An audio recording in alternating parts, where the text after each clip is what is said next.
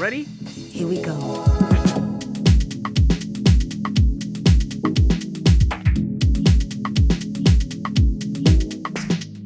Hej! Välkommen med till Hantera dina fyrk. Här pratar vi om pengar och ekonomi. med teman som är relevanta för oss alla.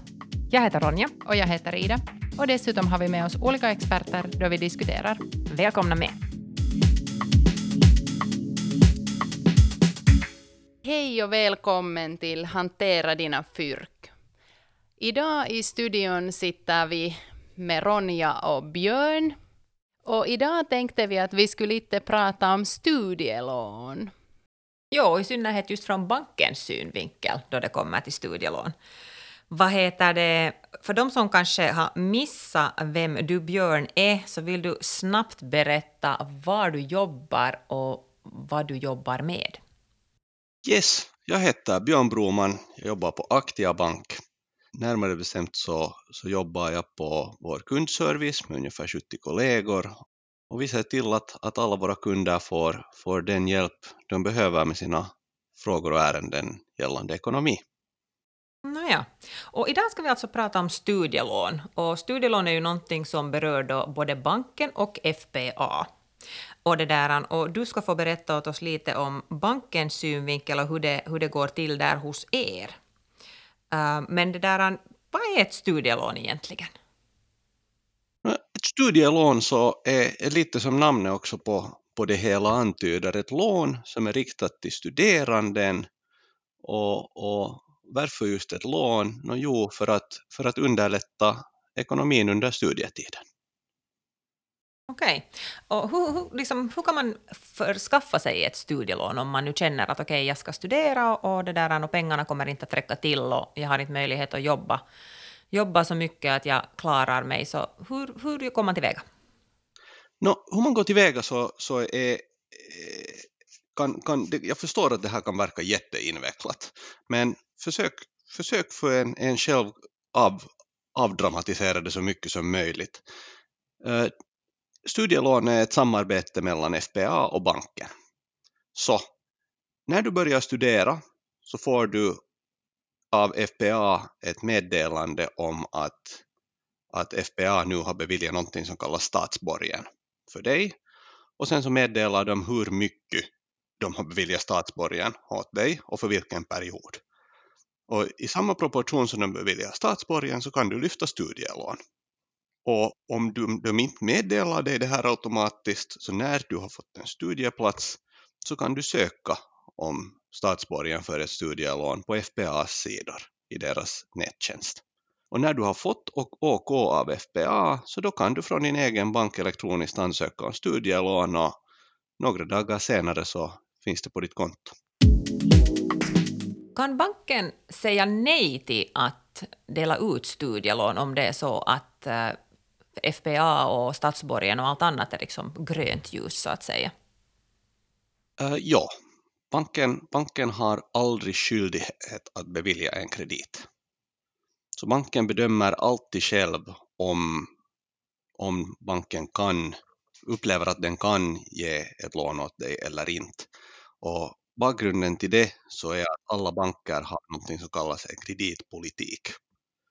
Och det är bestämmelser om vilka omständigheter som måste uppfyllas just för den banken att bevilja ett lån, kredit.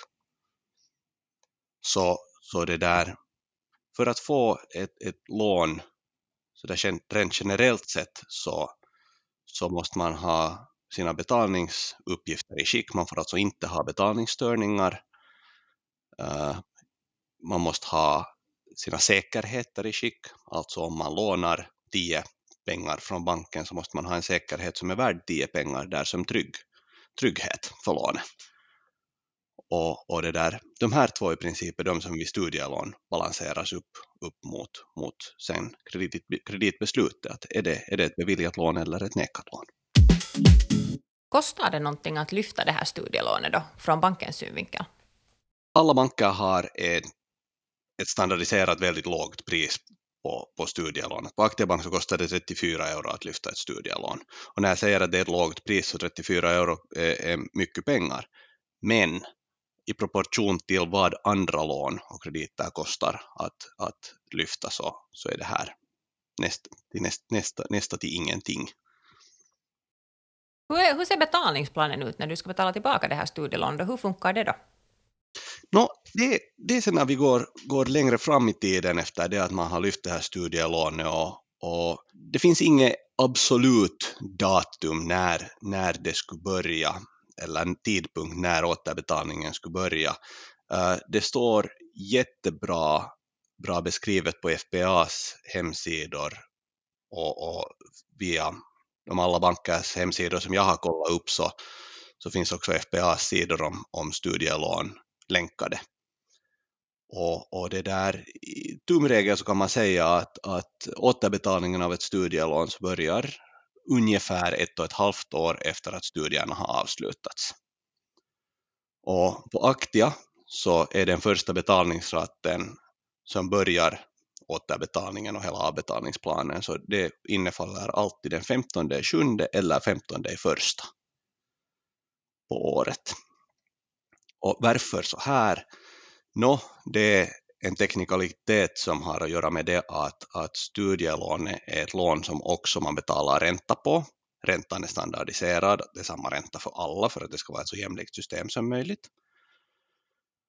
Och den här räntan så betalar man inte, man får inte alltså en ränteräkning från banken under studietiden, utan, utan den här räntan läggs till till hela kapitalet, alltså till hela summan lån, studielån du har.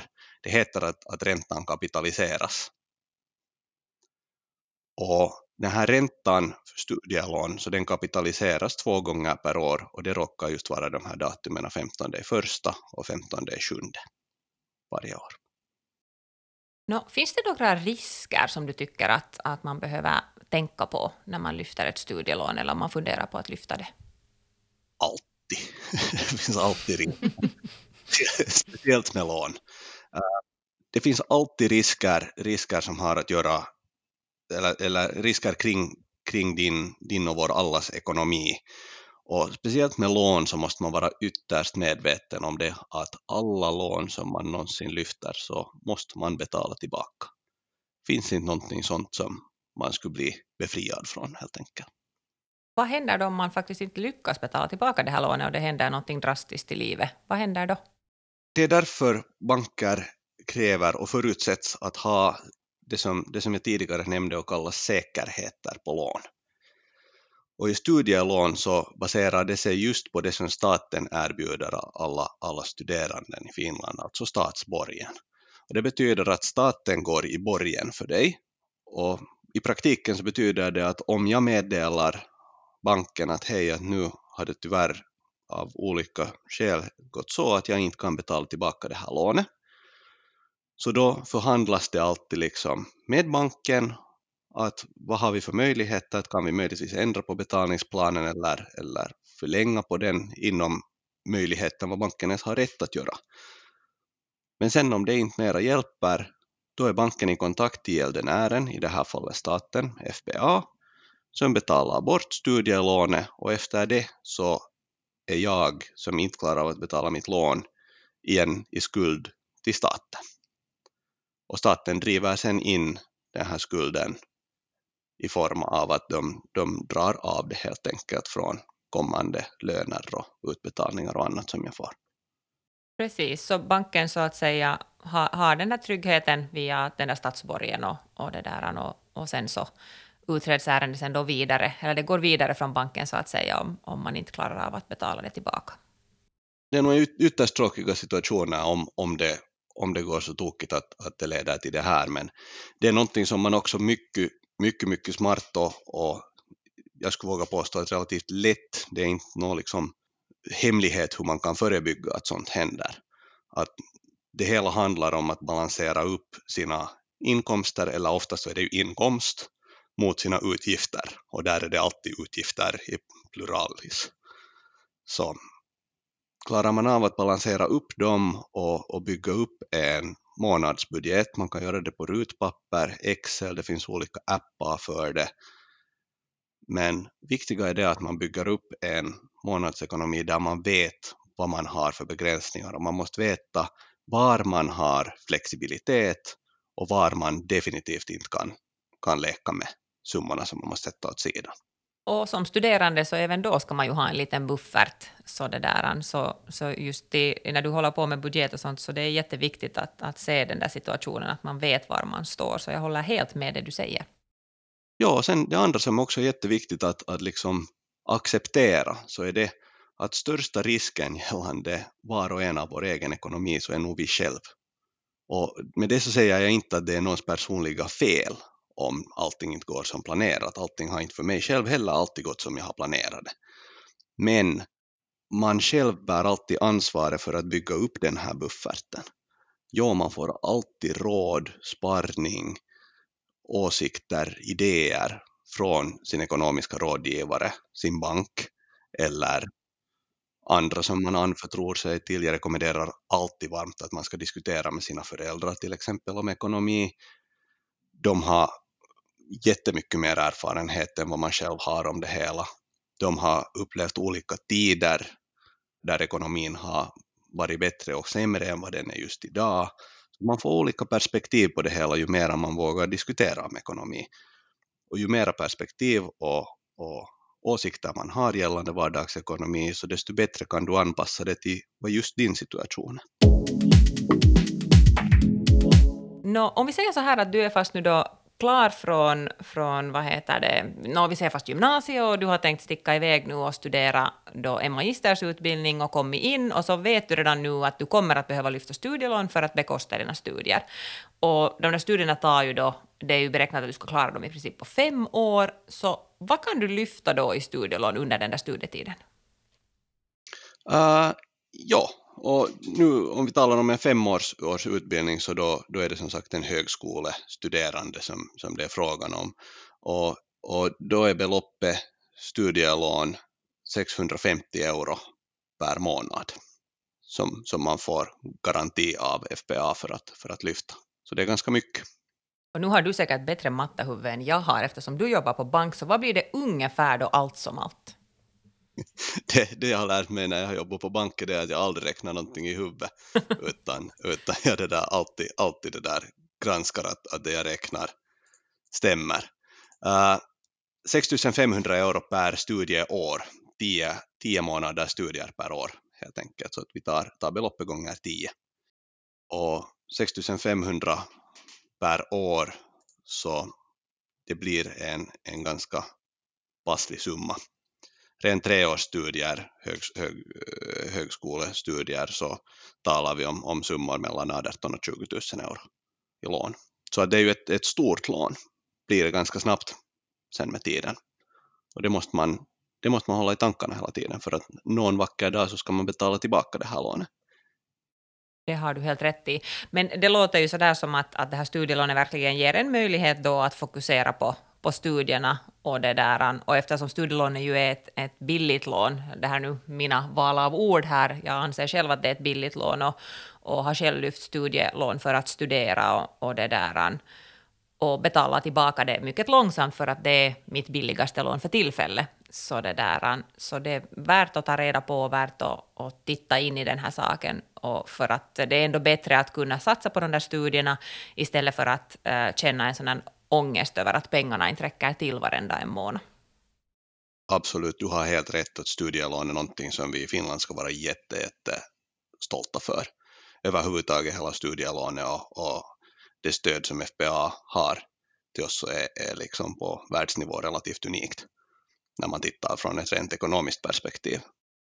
Studielånet är faktiskt för de flesta av oss det allra billigaste lånet vi någonsin kommer att ha. Boom! Så.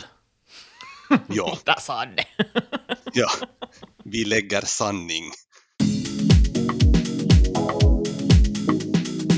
Det är så tacksamt att vi har fått med dig hit till Hantera dina fyrk just för att prata om de här sakerna, för att just genom den här diskussionen som vi har fört här idag så kan vi sprida information och kunskap kring just ämnet studielån. Och kanske någon där ute har lite mera kött på benen uh, nu före man traskar iväg för att uh, göra ansökan och, och det där vet lite mer vad det handlar om. Så tusen tack att du deltog. Tack själv. Det var roligt att vi hade dig här. Det är jätteroligt att få, få, få möjligheten att vara med. det här är någonting som är, är jättenära hjärtat för mig. Så. Bra. Tusen tack hörni och det där, jag hoppas att ni lyssnar även på nästa avsnitt. Ha det bra! Hej då! Tack, hej! Den här podden produceras av Finlandssvenska ungdomsförbund i samarbete med oss från Etos och Spara. För mera info, gå in och kolla webbsidan fsu.fi fyrk och följ oss på Instagram.